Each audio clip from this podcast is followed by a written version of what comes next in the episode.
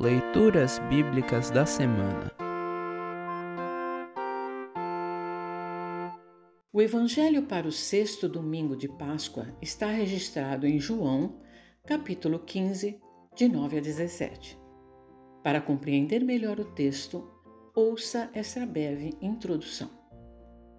Após Jesus dizer que Ele é a videira e nós somos os ramos, o Salvador nos anima a permanecermos nele, fazendo a vontade dele e amando-nos uns aos outros. Jesus diz que foi ele quem nos escolheu e nos chama de amigos. Para que pudéssemos ser seus amigos, Jesus deu a sua vida por nós, libertando-nos do pecado e da culpa que nos afastam de Deus. Ouça agora João capítulo 15, 9 a 17. João 15, 9 a 17. Assim como meu Pai me ama, eu amo vocês. Portanto, continuem unidos comigo por meio do meu amor por vocês.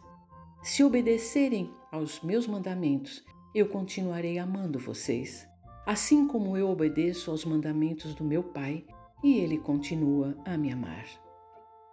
Eu estou dizendo isto para que a minha alegria esteja em vocês e a alegria de vocês seja completa.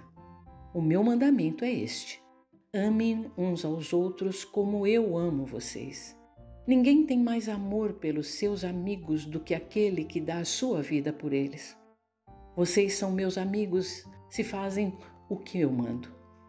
Eu não chamo mais vocês de empregados, pois o empregado não sabe o que o seu patrão faz, mas chamo vocês de amigos, pois tenho dito a vocês tudo o que ouvi do meu Pai.